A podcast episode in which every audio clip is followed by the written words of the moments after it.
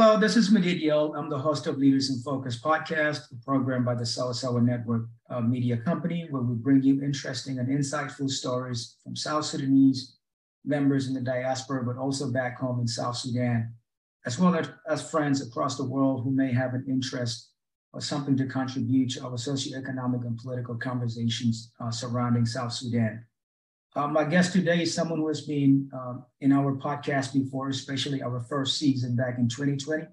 Her name is Rebecca Deng. She is an international speaker, girls' education and refugee advocate, and author of What They Meant for Evil. Her latest project is Voices of Lament, a compilation of essays that she did with some of her friends. Welcome, Rebecca, to the program. Thank you so much, Madid. Thank you. Good to see you again. Likewise, it's a pleasure. Um, it's been uh, over a year since we had you on the podcast. Uh, a lot have taken place. We've rebranded from uh, Sawasawa Network Podcast. We're now called the Leaders in Focus Podcast, but uh, the scene, uh, the theme's still the same. Uh, we're interested in bringing in guests and people who are uh, of South Sudanese descent, whether that is in the diaspora in South Sudan, but also you know friends and associates who have interest in South Sudan or something of, of interest that um, our members uh, can learn from. Good to have you in the program again. Uh, it's really a pleasure. I'm always glad and looking forward to have a conversation with you. As I mentioned in my introduction, your latest project is Voices of Lament, and I understand it's a collaborative project with some of your associates. And I'm really looking forward to having a conversation around that. Uh, but if you don't mind, if you can just open our uh, conversation uh, with a little bit of introduction and background about, about the book, Voices of Lament. Uh, what does the title mean and what is the core objective or message of the book? Thank you. It's my honor to be here. So yes, my uh, I think last time we talked, I spoke about my work of um, what they meant for evil, which was my autobiography. And uh, September uh, the book came out, Voices of Lament. And Voices of Lament is a collaboration of 29 women of color.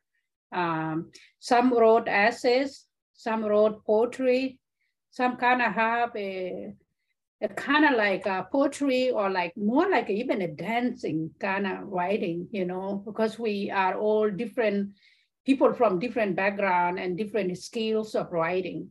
So basically the core message of Voices of Lament is that um, has women of color who have experienced trauma, you know, a lot of injustice and also as a women of color of faith, uh, we thought that coming together and naming the issues as they are, but without uh, despair, kind of like there's a hope so Voices of Lament is 29 women of color writing on issues of injustice uh, that break our heart in the world in a modern day and olden day. So some people uh, cover like modern issues. Some people cover uh, uh like historical um, issues. Like we had somebody that is a South Korean uh, background and talk about the, uh, the, the situation there and injustice that our people faced before World War II. So, and then we have Native American women talking about their tribes and how they have experienced injustice. And then you have people like me that talk about uh, my heritage uh, from the Nubian kingdom or the land of Kush or South Sudan or Sudan and um, all the injustice that occur there from war to being displaced to coming here to United States. So yeah, voices of lament is uh, what have what do we lament in life? What have we lost, and how do we gain that back, or what is the path forward? Um, so it was uh, influ. Um, I think it was uh, my um, editor Natasha had the dream of bringing women of color together. And he was uh, looking at uh, Jeremiah, the Bible, and Jeremiah was talking about um, the injustice pe his people were facing. And then he said that bring the uh, women to will over us, bring the most skillful women. And more, I think what he was referenced there was uh, professional mourners those who can move people and tell people like the way you're doing things is wrong. So that's pretty much the message of Voices of Lament. The Voices of Lament is targeting the American churches and American population and also the international world on things that are a thing of injustice, like racial stuff, you know, uh, child marriages, um, um, displacement.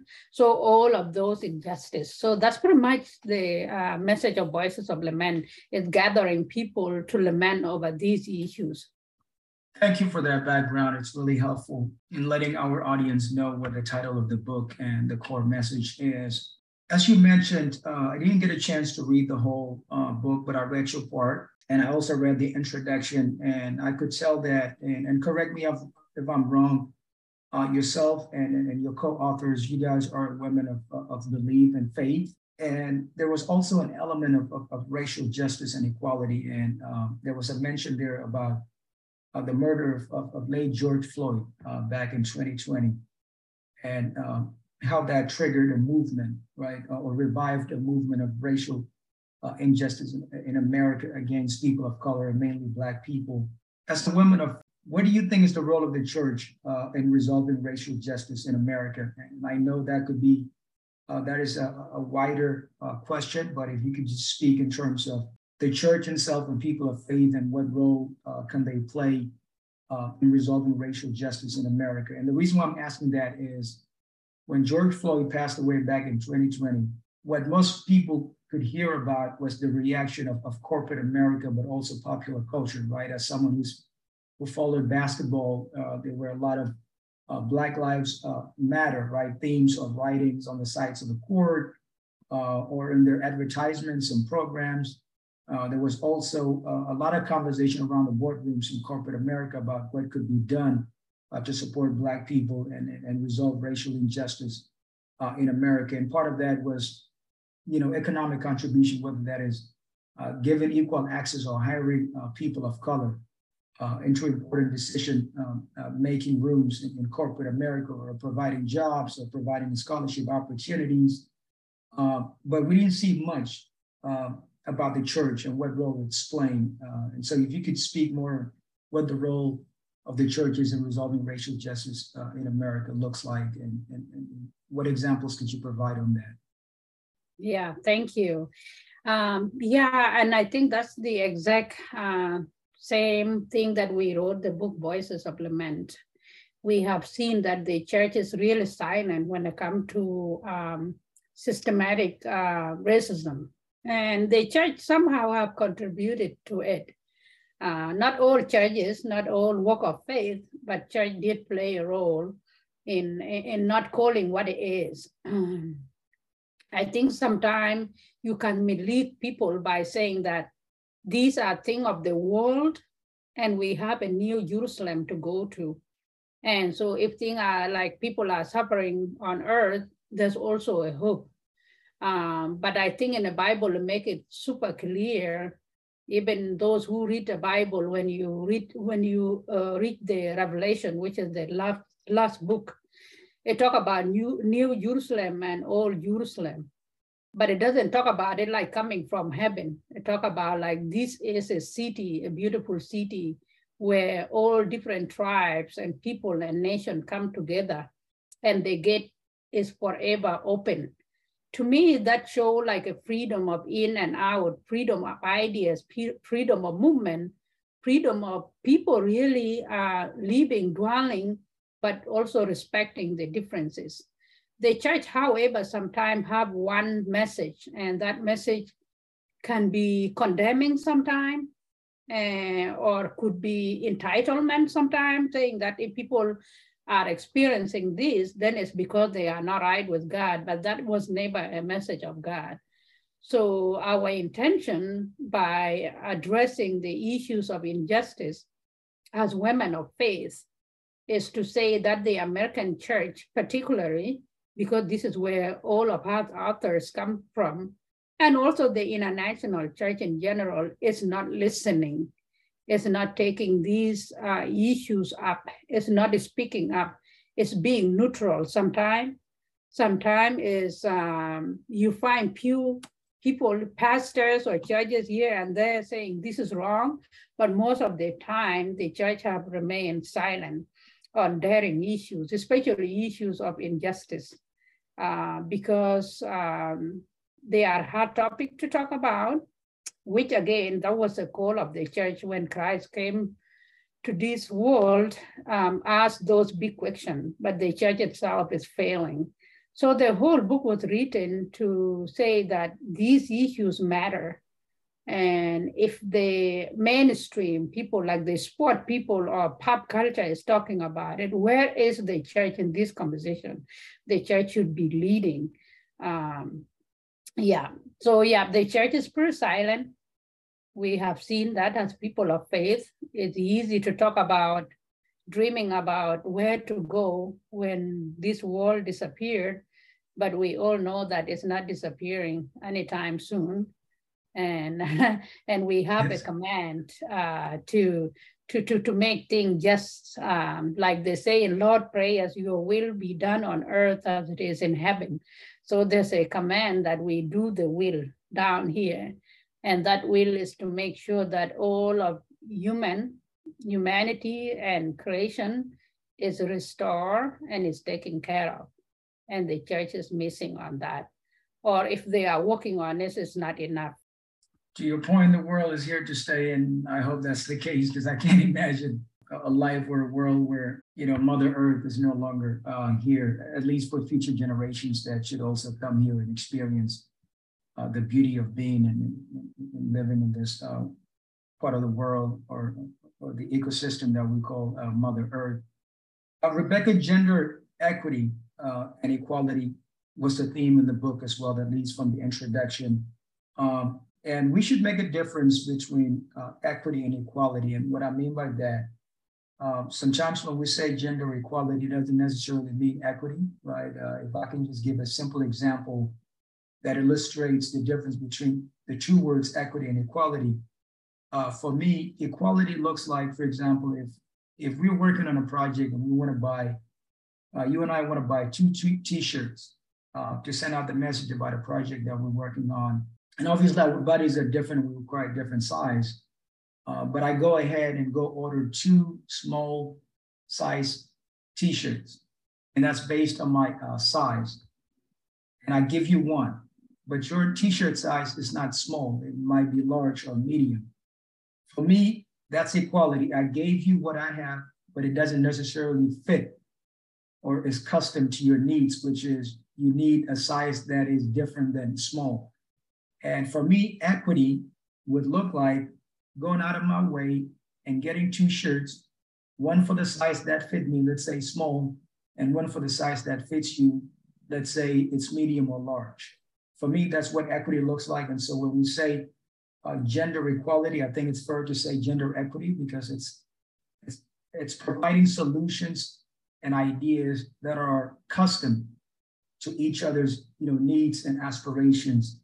And so I, I could tell that was a theme in the book. If you could share from your experience, but also from the experience of your uh, co-authors, uh, in what way is there a lack of, of a presence of uh, gender equity. And to you, what does that look like? And also from the perspective of your uh, co-authors in the book.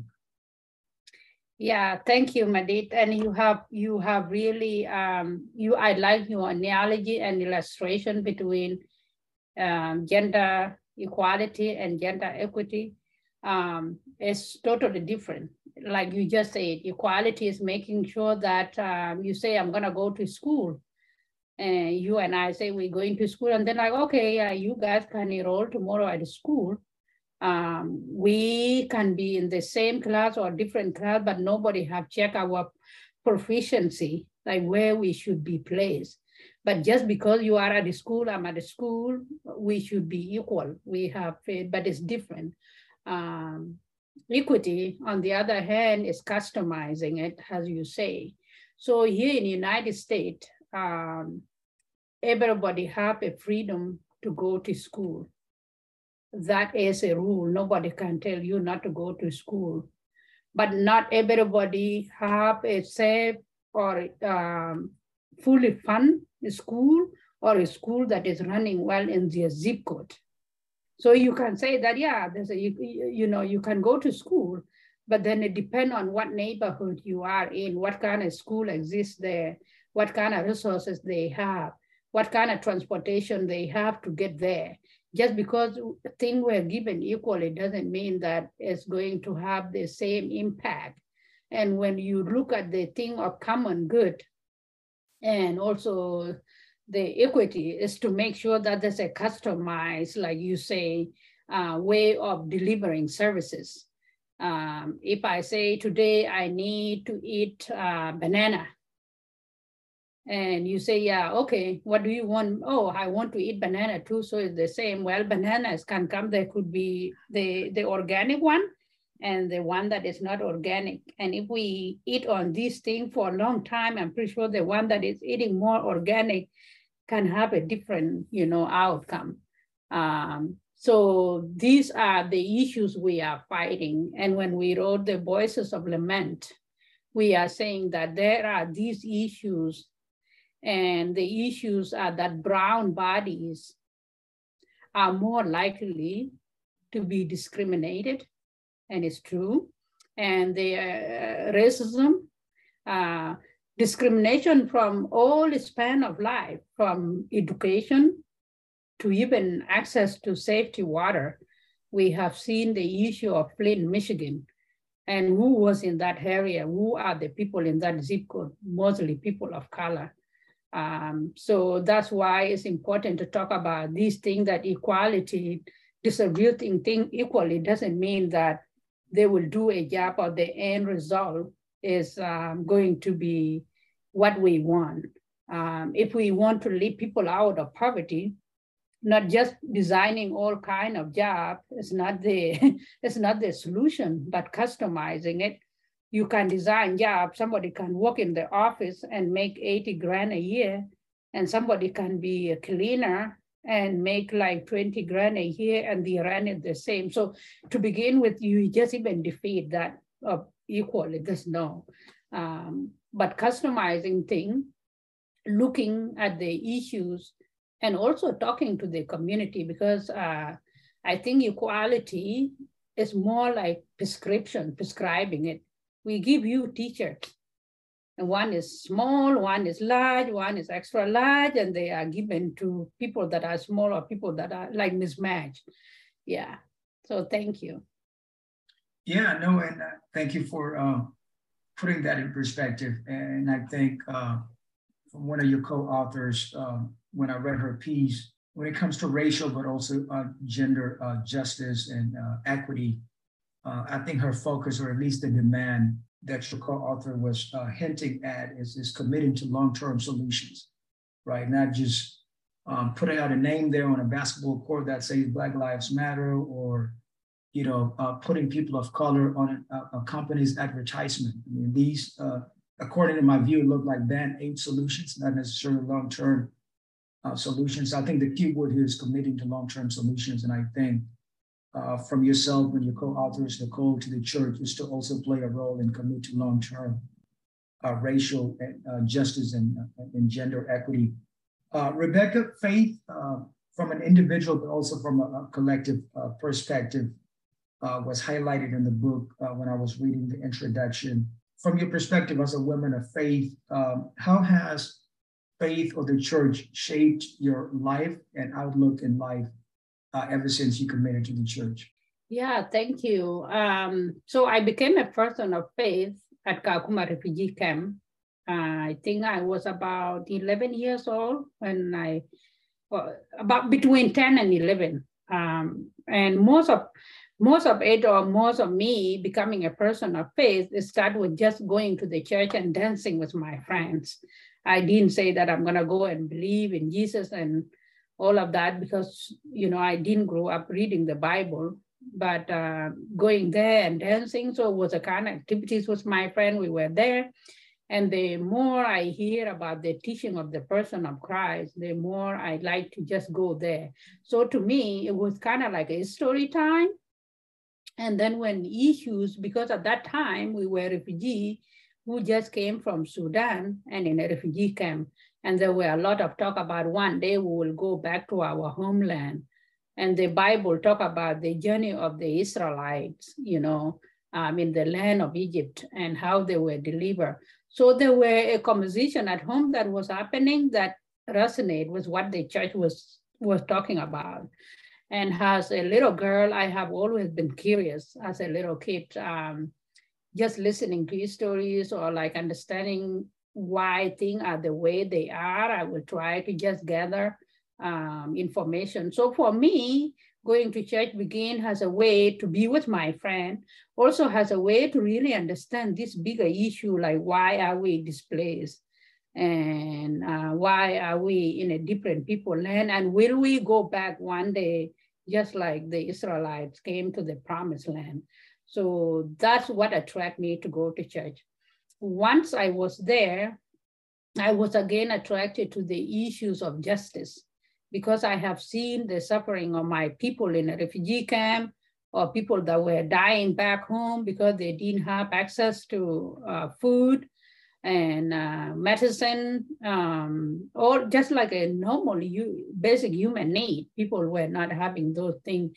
So the Bible talked pretty much a lot about justice, like God is a God of justice and he does deliver. So that attract me to the church. Uh, another theme that attract me to the church is the uh, grace. Like it's a God that forgive, it's a graceful God, and it's a God that redeem thing. You know, when things go wrong, he can mend them and they can be whole again. So that attract me to the church and the whole idea of love, like it's a loving God. I grew up in a loving family.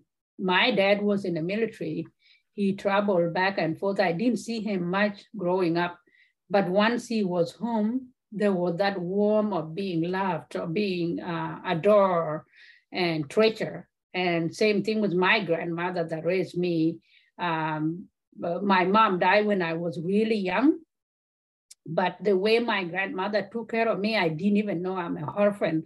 So sometimes when people talk about being orphan or thing like that, the way I was raised, it doesn't even show because my grandmother, there was no day that she ever mistreat me or the love was just there. I was left to be a child until I was six when I left the village when my village was attacked. But from ages zero to six years old, I was a typical child. I play, I eat well, I was taken care of, I was being uh, told every day, I love you, Nyanpit button, and all of that. So those things, uh, love is big in my life. Uh, either that a love, that agape love, which is natural love, or love between two people, or whatever kind of love it is, it is very big in me. And so when I hear that God is a God of love, it makes sense to me.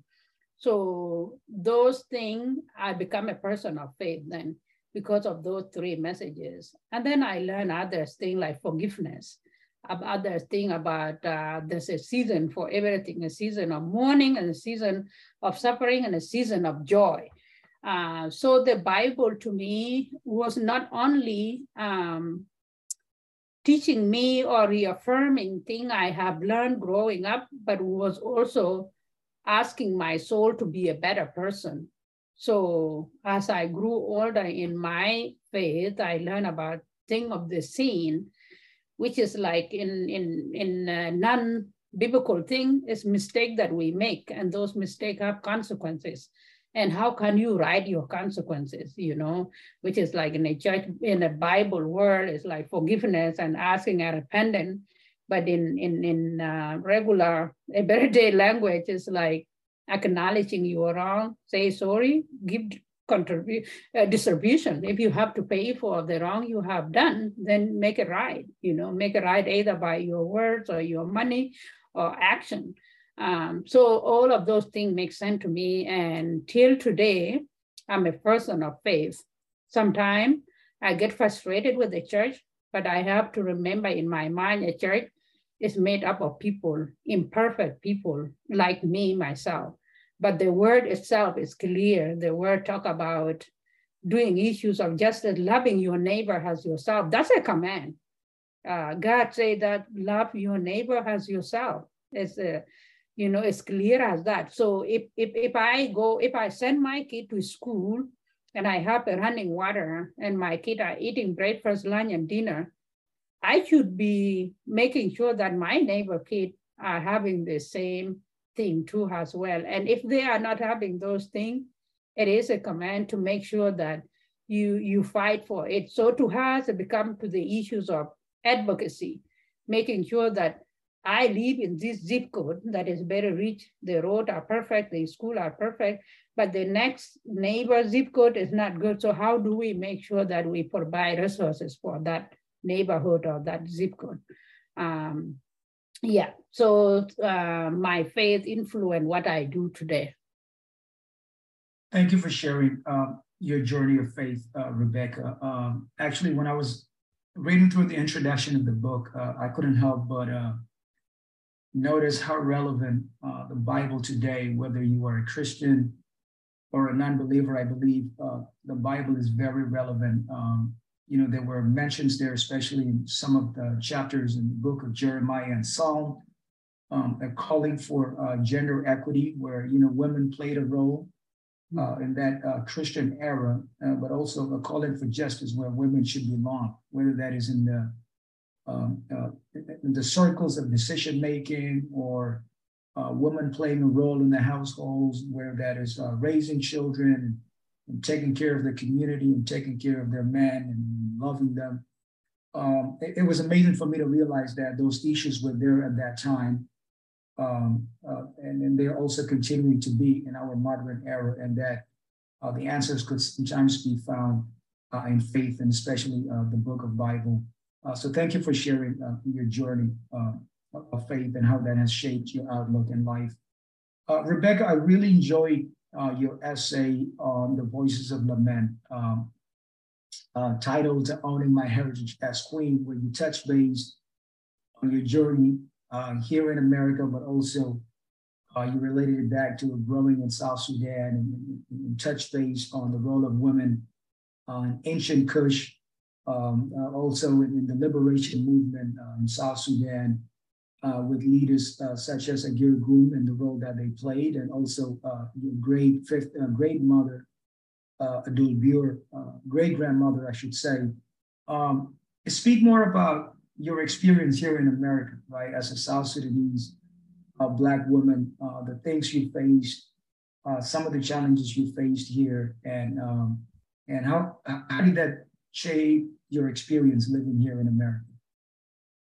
Yeah, so um, yeah, so my title is um, um, Owning My Heritage as Queen. And I uh, focus on the three women, uh, my great great grandmother, Dulubur, and I uh, mentioned Agir Gum in there. Um, she was a commander, and growing up, I hear her name from my dad. Uh, and then I mentioned um, the, the, the Candace of Meroe, you know, those, the, uh, the Queen's mothers, historical of Sudan background. Um, and then also just growing up as a Dinka girl in my immediate family. Um, I talk about that and what that meant uh, because I come from a matriarch background, actually. My, my great grandmother, that's where my mom come from. They are named after the women and my dad's side of family are named after the women too. So when I was born into that, I didn't even realize I was being brought up um, with my brothers equally. Um, and so that's why I struggle a lot in Kakuma refugee camp when there was so much division between women, uh, like girls and boys, because when I was raised, I chat with my brothers the same. If I'm asked to do something, they are asked to do something too. There might be a division of labor, you know, where I will be maybe watching dishes and they are taking care of other things, but we were asked equally. Um, I didn't see, uh, a, a, you know, a treatment between me and my boys, cousin or, or, or brothers. So coming to United States, I came when I was 15 in 2000, going to 16. And um, what I have learned when, when I landed there is that narrative of African women are mistreated and that they are not uh, equal to men. Um, and we see this in a lot of things. Uh, most of the report that is coming out are report of war. Women are raped in war. Women are post-married. Women are uh, given up, you know, um, into slavery and those things. And as I go to school and study and read all of these news, it was so different from my upbringing. And I'm like, I remember growing up in a village. I never even heard a voice of a woman crying. The one time we heard, one time I, I heard people uh, like women crying twice. One was like a wailing cry, and then somebody they told have somebody die, and I think that was the first time I even heard the word death. Like people die, where do they go? And then there was another time I hear women wailing, and it was like some attack, but just a man beating a woman till I was six years old or five and a half going to six. I never heard of that. Now in Kakuma refugee camp, I have witnessed those. And to me, uh, it made me look back into my historical, uh, where was I or uh, my culture before? And I see these symptom of abuse or mistreating women as a symptom of war. Uh, you know, people are stressed. Somebody just want to take um, I don't know what it is, but I know that in a Dinka culture, there's no, I have not seen it in a village where they allowed women to be mistreated. If anything, even when we were running in a war, men will take women and children ahead of time and hide them, and they were in combat. Now in a Western culture, when you go to Western or like, um, yeah, Western culture or white culture, historically, women have been in combat, they fight as men. I never heard that in a Dinka culture where, like, you will be the last people to be killed, the women and children. And that was a sign of protection. Now that story is turned upside down. And it's like, oh, women are abused. And it's like, no, we should, we need to correct that. We need to say that this is wrong. Um, yes, it's happening because I have seen some women. I even hear a story of a woman shot in Juba by her husband and mm-hmm. before in our Dinka culture, that will, or where I grew up, that will be so wrong. And I remember even my older cousin, when they are about to get married, they will say, oh, that family is good, or that family is a women beater. You don't go there, they abuse women. So there was no in, endorsing of abusing women. And I knew that at the back of my head, but there were so many overwhelming stories of women are not equal with men in Africa men are above here and they do whatever. And then I, I, I, I will always reflect back. I'm like, I remember my uncles and my aunt, you know, they cook, my uncle bring, you know, hunted uh, food, but there was no, like each person is just doing, the, there was a division of labor, but there was no uh, issue of I'm better than you, you know. So when I came here to the US, there were a lot of that topic, like uh, feminism, but feminism is viewed in the lens of a Western culture. And again, like I told you, I come from this matriarch background, and I'm South Sudanese, I'm Dinka, but my family are named after women. And so why, if women were not valued, why would a tribe or sub-tribe name themselves after a woman? Um, so we are here in the Western world, we are put now equally with men, okay?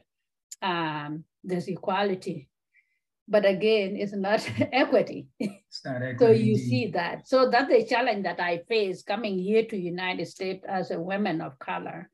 Um, you are expected to like, oh, men and women are equal, but it's not true. If I apply for a job, you and I as a, a, male and a female, and uh, we have the same background, let's say master degree, I assure you, you're gonna get paid 20 times more than I do because you are a man. And why is that? You know, there's equality in these countries. So again, being here in the United States is like taking it back and say that, okay, even these advanced countries that think that women and men are equal, there, there's no, there's a lot of, there's a huge gap. Um, there's a huge gap in the workforce, in huge gap in what we do, um, careers that we study. Um, yeah, you see it all across.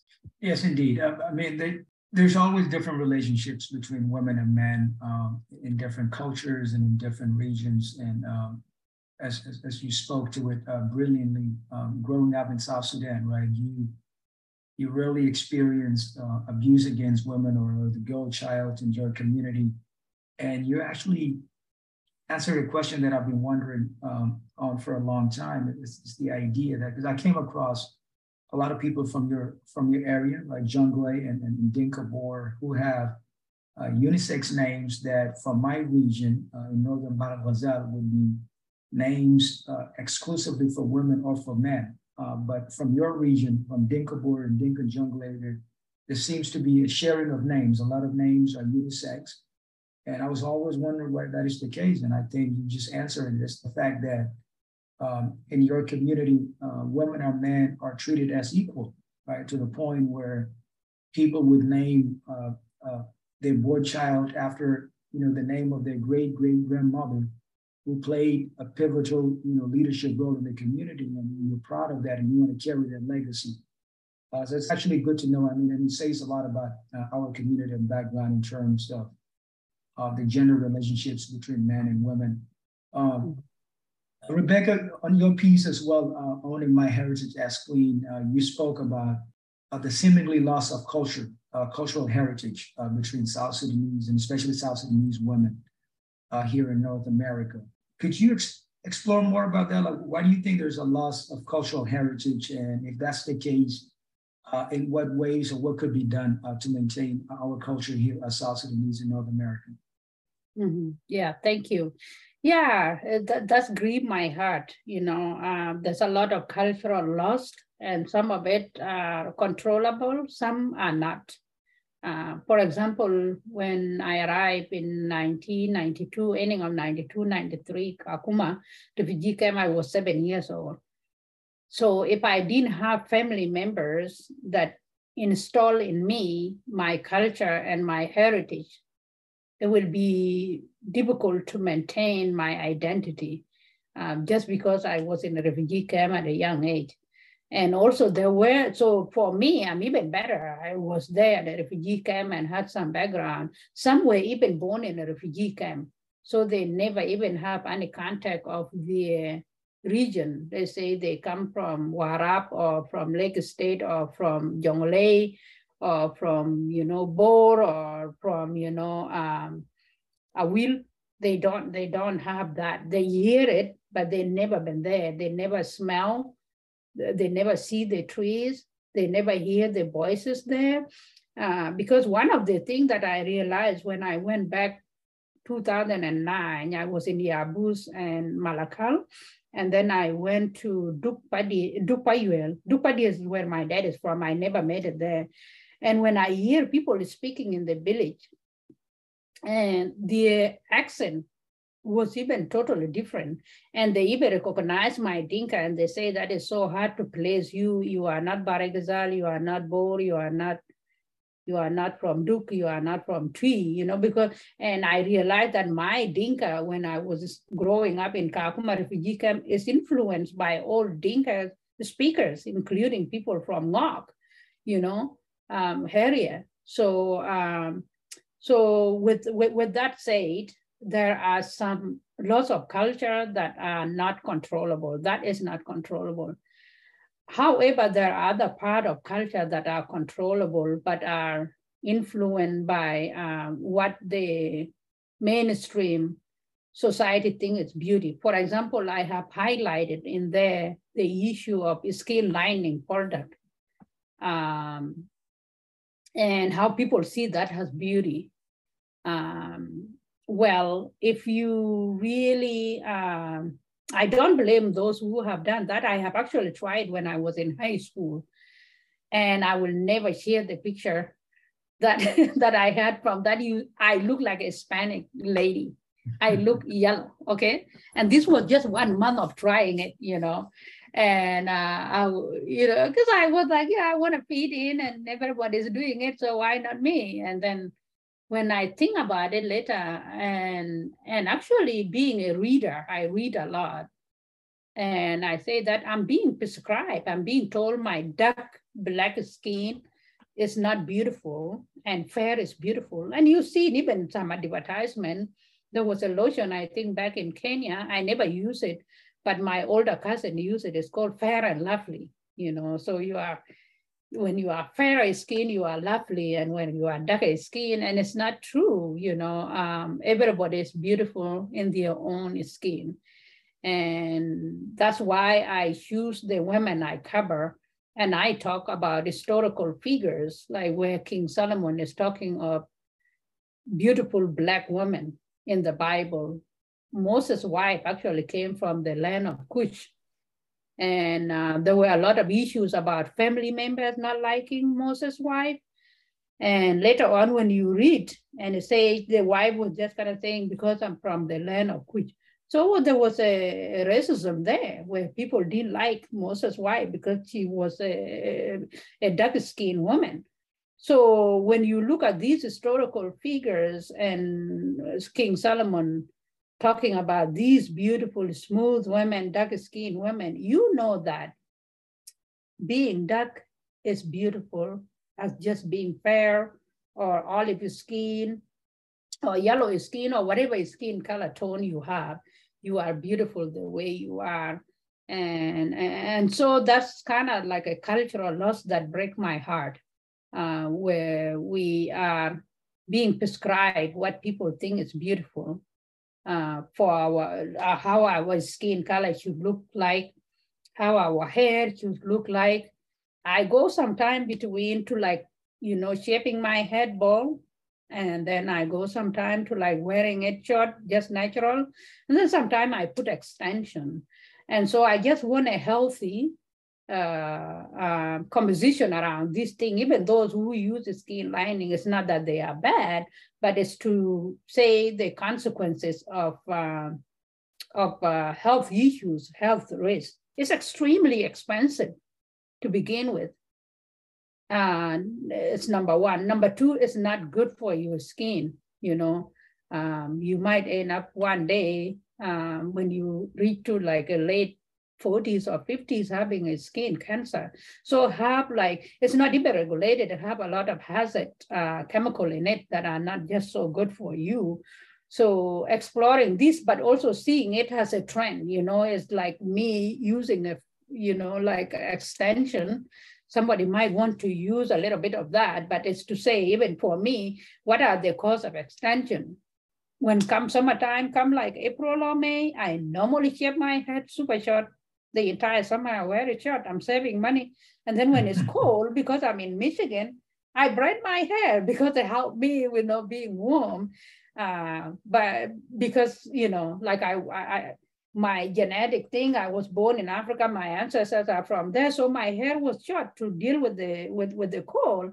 And as I am placed in a modern world that is cold, I need something to keep me warm, you know. So those are the things that mourn my heart, like that kind of loss of culture. Another loss of culture from my own way of seeing is that beauty of dancing, like bringing different, like Kakuma refugee camp, I grew up there there used to be a war refugee day and there will be different cultures of people from South Sudan and from Sudan and Rwanda, like dancing. So I miss that culture of expressing ourselves in a non-verbal way, beautifully and majestically moving, singing, dancing, wearing different colors and all of that. We don't see that here. Uh, you see it every now and then with like community gathering, but it's not the way it used to be where you will just go and dance for hours. So how do we bring those back? It's being intentional. Maybe one day South Sudanese diaspora say, hey, we need a center. And that center will have a cultural activities once a year or twice a year. And we will have people to come and teach different dances. And actually, we can raise, because communities raise money, we can raise money and pay those people. Because it's about time you pay people for the talents, that is the skill. But most of the time, what we think is better, like there's a tap dancing, right? You can go to tap dancing or um, uh, or salsa dancing, Hispanic dancing, and you pay for it. But if I want to learn how to do aga dancing or a Nuer dancing, then I, I don't pay for it. What, what does that even communicate? It's like if you don't value what you have and pay for it, then that's how you lose culture. But uh, young people might go if they see older people like me trying to learn and pay for they're like oh yeah i'm gonna learn and look good and then make modernize it a little bit so it's attractive to them and not too much talking but just really dancing and maybe put in some hip hop moves to it or like yoga whatever move to it. And it can help us. We can preserve our culture like that. So it will be a little bit watered down here in the west but then maybe one day if they go back to the traditional or uh, original villages where their parents come from, they can see the, the authentic one, the one that have been kept and not influenced. And then it will be not too foreign to them. They will be, they will have a little bit of background. There are challenges, right? We, we live in a different uh, world. Um, and the challenge is to uh, assimilate, right? You know, get accustomed to the culture here and adapt but at the same time, you want to maintain your cultural heritage, right? And so there's a competition, whether that comes to in terms of time or in terms of resources. Uh, but but I agree with you. Right? We have to be intentional about right and make an effort to actually keep our culture, which is beautiful, and that's what will identify us here and help us, you know, thrive in America. Because as people say, it is a melting pot. And the reason why it is a melting pot is everyone brings their own, you know, cultural heritage from wherever they come from across the world. And I, I believe that South Sudanese and recent immigrants uh, coming to uh, North America and the United States in particular, uh, I believe that's what will help us, you know, occupy space in this melting pot uh, called uh, United States of America. Uh, so I applaud you for being interested in having ideas of what that could look like in terms of maintaining our cultural heritage. Rebecca, we're coming to the end of our episode. as I said earlier, it's always a pleasure uh, speaking with you, always bringing insightful ideas and working on really interesting projects that I believe uh, a lot of our community members can learn from and perhaps reach out and collaborate. Uh, but before I let you go, uh, if we can just end it on a motivational note and ask you on a personal uh, level, working on these amazing projects, right? Sharing your story, whether that is through books or speaking, uh, and engaging in goals, uh, child education and refugee advocacy what motivates you to do all these interesting projects and opportunities that you're involved in? Like, what motivates you to do all these interesting things? Mm-hmm. Yeah, thank you. Yeah, that's uh, that's um, a broad question, but also it makes sense to me. I think why I do what I do because, like background, again, I study international development and social work, and was gonna go looking into working with the UN and USAID and then I did theology as a master's and organi- organizational leadership, not knowing that I would write. But, you know, I have been told by my professors or those who have read some of my writing that you have to write one day. Um, so I start writing and it makes sense to me. And um, I might one day start dancing and it will make sense to me if I choose to, or maybe try to sing. And I don't know where it will take me, but I have, like I say in the beginning before, I'm always like a curious person. And uh, I get bored with doing one thing over and over. So I'm not, I'm a creative person. So doing one thing, like there are some people that are large, like logical or structure, like they will do something over and over again and focus for a long time for me, I can do that only with writing and maybe listening to music. But the rest of the stuff, I need a mix up. And even when I'm at home and working on something or, or writing, I will write for like 30 minutes, 20 minutes. And then I'll have to get out and like open the window, be outside for five minutes, looking at the birds or just whatever, you know, or like texting with a friend and then come back and work on it again.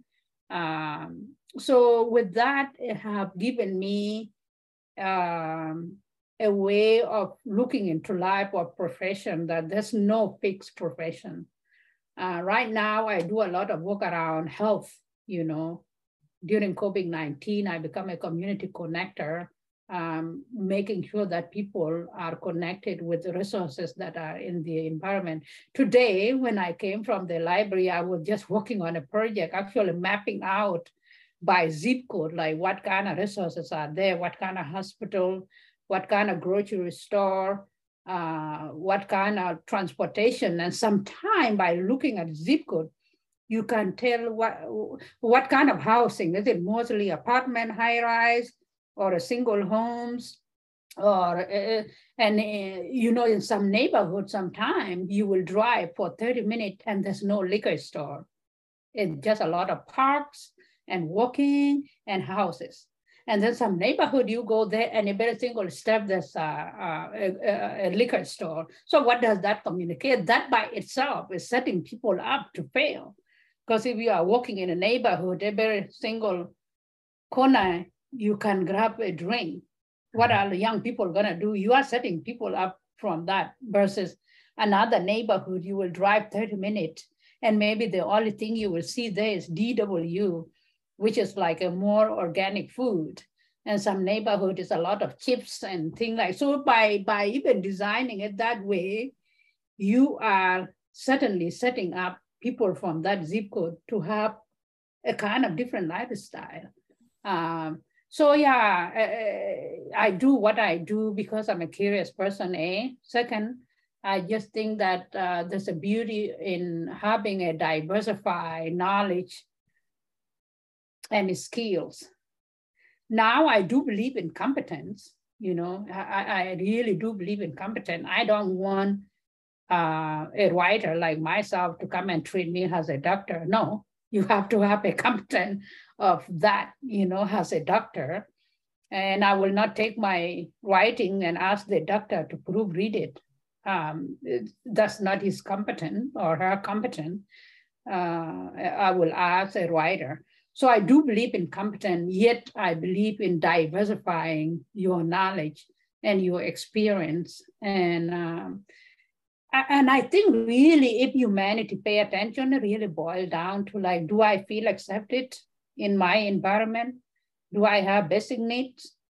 And we can go all around it with different ways, looking at it in uh, medical term, looking at it in uh, statistic math term, looking at it in the social social behavior terms, looking at it in a language term, you know, because I believe that people are more likely to take in information when it's from their hard language. And even me as a Dinka speaking, I know I, I know that I already have a deficiency because my first heart language, I don't even know how to read or write it. I do know how to speak it, but um, deficiency in a term that I don't know how to read and write it or having terminologies that are deep, you know. Um, so I believe in, um, yeah, just customizing thing and customizing your knowledge. If I go to this thing, why am I doing it? Doing a lot of my own research and also speaking with people, talking with people. Um, the language is huge, whether is that a language in term of numbers or term of words. You know, like for example, you can you can try to describe something you just asked me to describe what, what, what is in my book. And I say 29 women, that, that, that, that is a, uh, that is a quantitative kind of description, you know? Uh, and then I'm like, these women are talking about these thing and they are women with different background or different competencies. That is, um, you know, qualitative, like quality of it, what does a person bring So there's different way of describing thing. And with that, go to, does, is, is the way you describing something to somebody, does it make sense to them? And for example, today I was just reading an article that talk about most people that go to see the doctor, 60 or 70 something percent, or even I think it was more than a half percent, walk out not even understanding what the doctor just com- communicate to them because of the terminology that the doctor uh, was describing it's, it just come in and out and go overhead, you know, because it's like above their competence or terminologies that they normally do. So what are you really giving to people? And again, we look into that into services. When you say, hey, I am an aid worker, I'm providing South Sudan uh, two mil, million or whatever to do development. Why, why is that? And is that money, is it gonna go, is, is, is it prescribed to the people or did you ask the people? How do you arrive to give that figure? And if so, who are the people to carry out the, uh, the, the, the, the, the money or implement it? Is it you or those people, or is it only few people that are in Juba and maybe they are not in the village? And is it going to, you know, so it's just like a lot of, I just, yeah, I just look at information and I think, I think, think a lot and then read, read more and then talk to people, talk to people. So yeah, that's where my, my, my background of doing so many different things come from. I think boiled down to my curiosity about how thing works. I don't believe I know anything, you know, I know few things, but I don't know tons of things. So that call for always doing a lot of research and listening to people and seeing how people see it, because the way I see it is not, we all have biases. Um, and because of my upbringing, uh, because of my gender, because of my education, I might always have biases. So I, I have no idea about a lot of things. So the only way to keep myself being knowledgeable is uh, being curious and reading a lot or doing different things. Thank you. No, thank you for sharing that. I know uh, that can be a personal question sometimes. And, uh, you know, I've heard a lot that uh, curiosity begets opportunity. So uh, it's a good mindset to have. Uh, and that will definitely lead you to working and pursuing a lot of exciting and interesting projects uh, that you that can help you grow as a person and as a professional as well. Uh, Rebecca, this is coming to the end of this uh, great uh, episode. Uh, thank you for coming again. This is our second time having you on our podcast, and it's always a pleasure to welcome you back and having you share your story as well as any uh, latest projects that you're working on. Um, how can our audience and people uh, connect with you, and especially where can they find uh, the book Voices of Lament? Yeah, thank you. So you can find me on uh, Facebook, Rebecca Deng, or you can find me on Instagram, Rivka Deng, R-I-V for Victor, K-A Deng um, is my um, username on Instagram. Uh, Voices of Lament, you can go to voicesoflament.com or if you go to any of my Facebook page, I have personal and public page, or also my Instagram, you can find some of the link that I have shared there. Or just Google Voices of Lament. Um, it is on Amazon, Barnes and Noble, Books a Million, and wherever books are sold. So you can find it there. And uh, what I would um, add for the Voices of Lament, it is a beautiful book. And you will learn a lot of different stories from you know native american women african american women haitian american women south sudanese women korean american women um, you know all over peruvian american women. It is a beautiful work of um, different issues of uh, injustice and issues of praising too at the same time. So it's not just uh, all bad thing. There's a lot of joy in it too. It's a great read indeed. I was able to uh, read the introduction, but also uh, your essay, uh, Owning My Heritage as Queen, which a beautiful, great read. Thank you again, Rebecca, for coming in. This was uh, another great episode with you, for sharing your story, but also sharing your latest book project, which you're, you are a contributor to Voices of Lament and your part uh, owning my heritage as queen. Uh, thank you very much to our audience for tuning in. Please, uh, we will publish this episode on all of our audio podcast platforms, wherever you find yours, whether that is Apple Podcasts, Android, Spotify, or Anchor FM.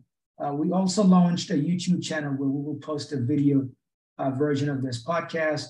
Uh, please leave us a review, subscribe, like, and let us know uh, what do you like about our uh, programs and how we can improve. And maybe if there is a guest that you're thinking about that would be, uh, make a, a, a, good guest on the platform, feel free to reach out.